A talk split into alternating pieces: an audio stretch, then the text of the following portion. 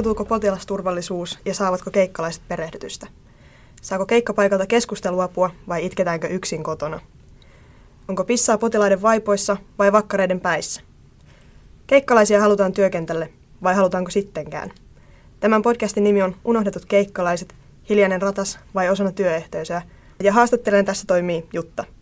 Haastateltavina tänään on kaksi keikkatyön kokemusasiantuntijaa, neiti näytteenottaja ja Vilja Vaipanvaihtaja. Ja he vois aluksi tässä kertoa, että kuinka kauan ovat olleet keikkatyössä ja miksi ovat alkaneet tekemään keikkatyötä. Joo, mä oon tosiaan Vilja Vaipanvaihtaja ja mä oon sairaanhoitaja-opiskelija. Ja mä oon tehnyt keikkatyötä noin vuoden verran. Mun mielestä keikkatyö on kivaa, koska siinä saa omat työvuorot päättää, työajat päättää ja kerryttää sitten kuitenkin samalla työkokemusta. Jees. No hei, mä oon tosiaan sairaanhoidon tutkinnon opiskelija ja kuljen tässä podcastissa nimellä neitinäytteenottaja.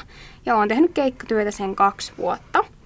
Lähin hakemaan keikkatyötä useammasta eri syystä, mutta kuitenkin pääsääntöisesti opiskelijana ei pysty sitoutumaan aina osa-aikaiseenkaan työhön, joten paras ratkaisu oli nollasopimus eli keikkatyö. Siinä pääsee valitsemaan sen työn määrän, ajankohdan tai jopa työyksikön. Ja keikkatyö kehittää paljon omaa ammatillista identiteettiä, jolloin mä oon esimerkiksi löytänyt tosi paljon niitä omia tapoja toimia ammattilaisena. Eli podcastin ideana meillä on tässä, että kerrotaan useamman keikkalaisen tarinoita ja sitä kautta myös kokemuksia keikkatyöstä. Ja ensimmäiseksi aiheeksi me haluttaisiin nostaa ylös keikkatyöntekijän identiteetti. Ja ensimmäinen kysymys olisi, että millaista on työskentellä keikkatyöntekijänä? No keikkatyössä on omat plussat ja miinukset. Et keikkatyö on parhaimmillaan silloin, kun sut otetaan mukaan osaksi työporukkaa, mutta valitettavan usein saa tuntea olonsa ulkopuoliseksi. Esimerkiksi jos vakityöntekijät ei vaivaudu opettelemaan keikkalaisen nimeä, missä tulee sitten tietenkin sellainen olo, että sua ei arvosteta. Että okei joo, siellä taululla tai vihkossa lukee keikkalainen, mutta jäätkö sä sitten koko päiväksi keikkalaiseksi? Et aika monessa paikassa kuitenkin käytetään nimikylttiä, että jos ei muista nimeä, niin eikö siitä kyltistä voisi sitten katsoa? Nimenomaan. Olen kuullut monelta kollegalta kyseisestä asiasta paljon palautetta ja itse olen kokenut tätä opintojen harjoittelun kautta, että no, meillähän on se opiskelija, joka voi tulla auttamaan ja ymmärrän, että opiskelija ei välttämättä muista työpaikan 10-15 henkilön eri nimeä, mutta se vakituinen voisi muistaa yhden opiskelijan nimen. Ja jos ei muista, voi aina kysyä, että hei anteeksi, mikä sun nimi olikaan. Kuitenkin pienestä asiasta kyse, jolla on suuri vaikutus. Ja itse olen tosiaan työskennellyt keikkatyöläisenä aktiivisesti samassa firmassa, jolloin työkaverit on muodostunut suureksi, ellei suurimmaksi voimavaraksi. Useasti kuitenkin johdon puolesta on saanut tuntea oloni tosi arvottomaksi, jopa ihan koneen osaksi, joka pyörittää sitten isompaa ratasta – Kuitenkin ottaen huomioon tämän keikkatyösopimuksen ja sen laadun, niin se näkymätön paine toimii kuin vakituinen henkilöstö ja ottaa se sama vastuu on mielettömän suuri.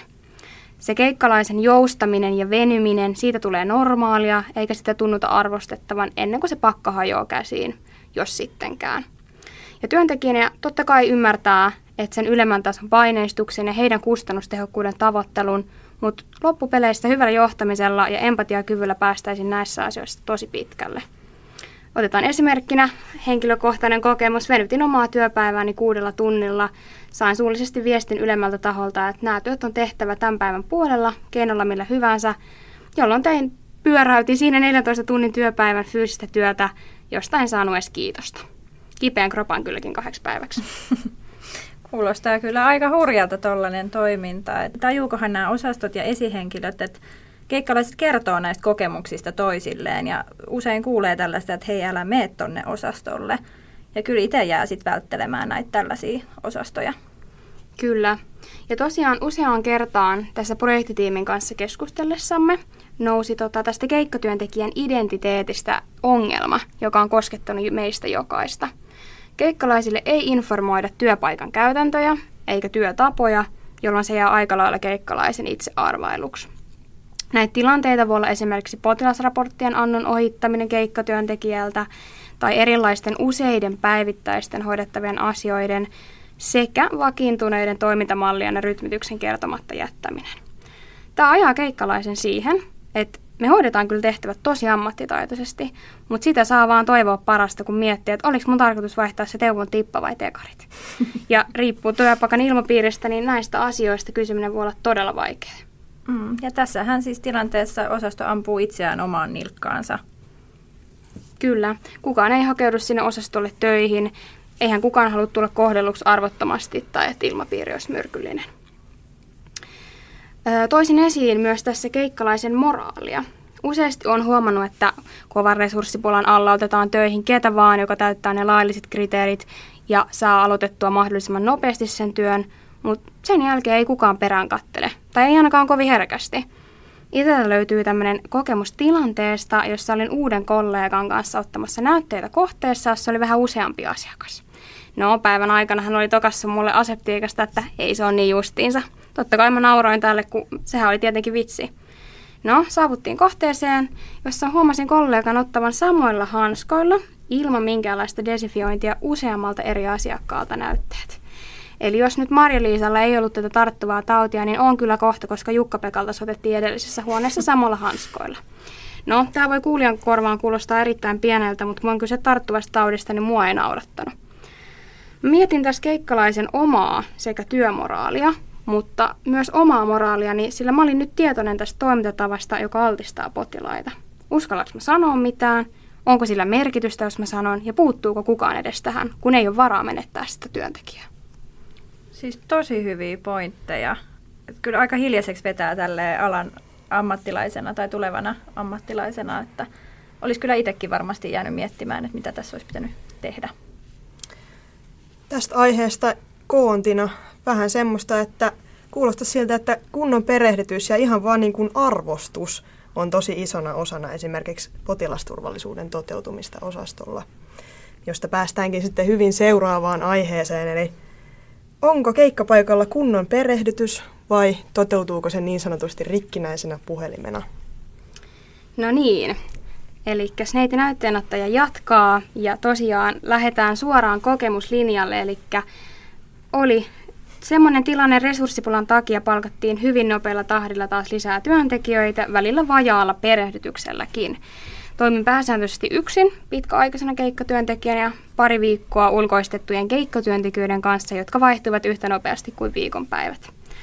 No, toin heille usein, useaan otteeseen esiin, että jos tulee kysyttävää tai muuta, niin saa nykästä hihasta milloin vaan, niin auta mielelläni. No, löysin sitten siinä tietosuojaan kuuluvaa jätettä sekajätteestä, josta mä mainitsin näille uusille työntekijöille, että ne kuuluu tähän toiseen roskikseen, tietosuojaroskikseen. Kerta toisen jälkeen löysin niitä sekajätteestä ja alkoi tulee vähän turhautunut olo. Viikon aikana taisin mainita kyseisestä asiasta useaan otteeseen päivittäin, mutta ei siinä mikään muuttunut. Mä mietin, oliko tässä kyse vain välinpitämättömyydestä vai perehdytyksen puutteesta, joka olisi voinut herätellä myös työmoraalia. Toisena huomiona tein, että uudet työntekijät eivät kaikki tunnistaneet asiakkaita, vaan ottivat kuka ensimmäisenä jonossa oli. Oli menossa ottamaan näytettä autossa, jossa oli kaksi asiakasta, josta vanhempi henkilö pyysi, jos ottaisin nuoremmalta ensin näytteen. Sanoin, että tottahan toki kollega tulee ottamaan sen seuraavaksi, sillä muistin lapun olevan seuraavana vuorossa. Kollega tuli ulos, mutta meni viereiseen autoon enkä kuullut hänen tunnistavan asiakasta.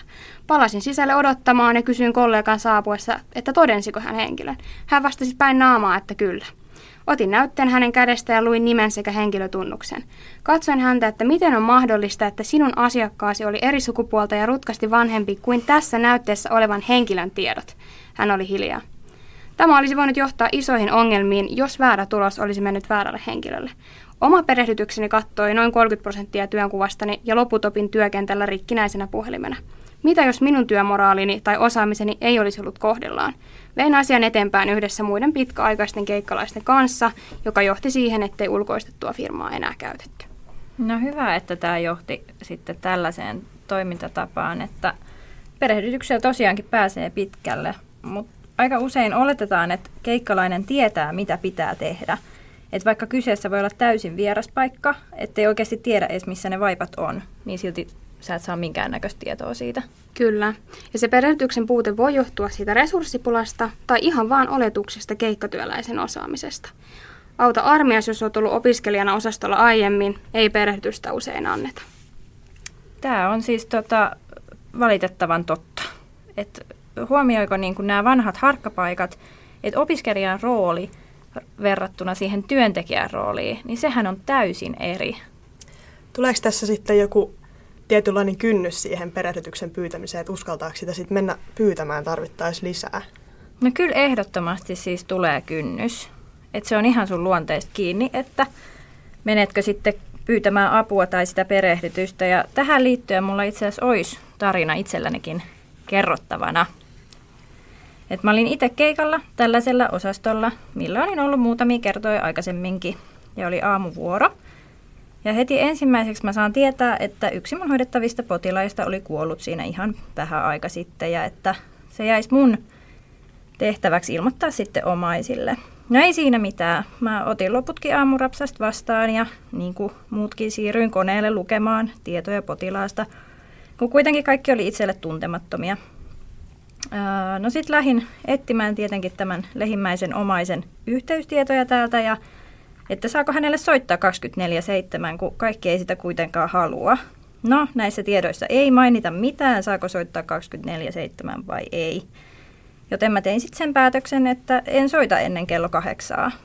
No, siinä sitten lähden muiden mukana tekemään aamutoimia ja saan ne siihen malliin, että kun kello on vähän yli kahdeksan, voin soittaa näille omaisille.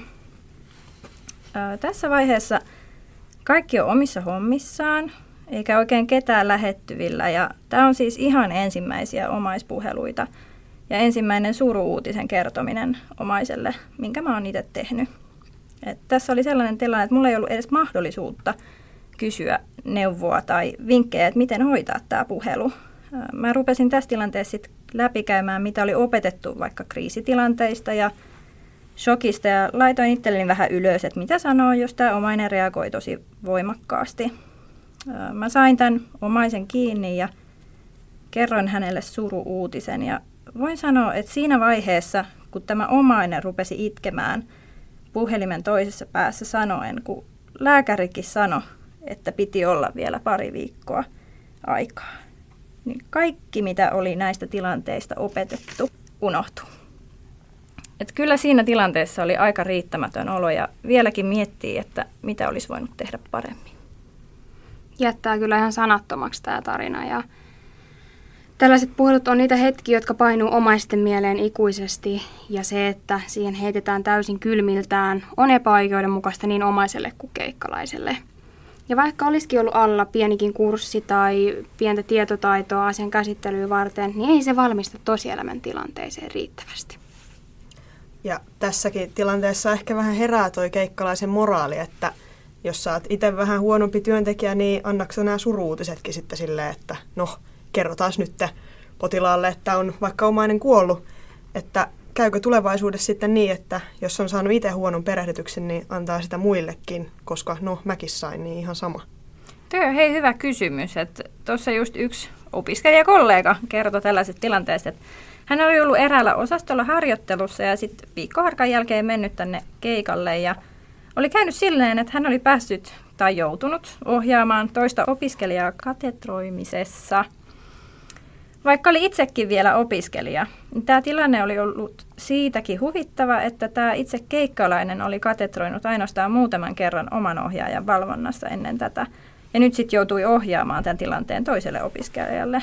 Vähän tällainen rikkinäinen puhelinefekti tosiaan tässäkin tapahtuu. Että saiko opiskelija tässä tilanteessa hyvää ja ammattitaitoista ohjausta? Kyllä. Mä uskon, että molemmat henkilöt, opiskelija että keikkalainen, toimi parhaan ammattiosaamisensa mukaan, mutta saako opiskelija olla opiskelijoita vai heitetäänkö heidät suoraan suuden suuhun?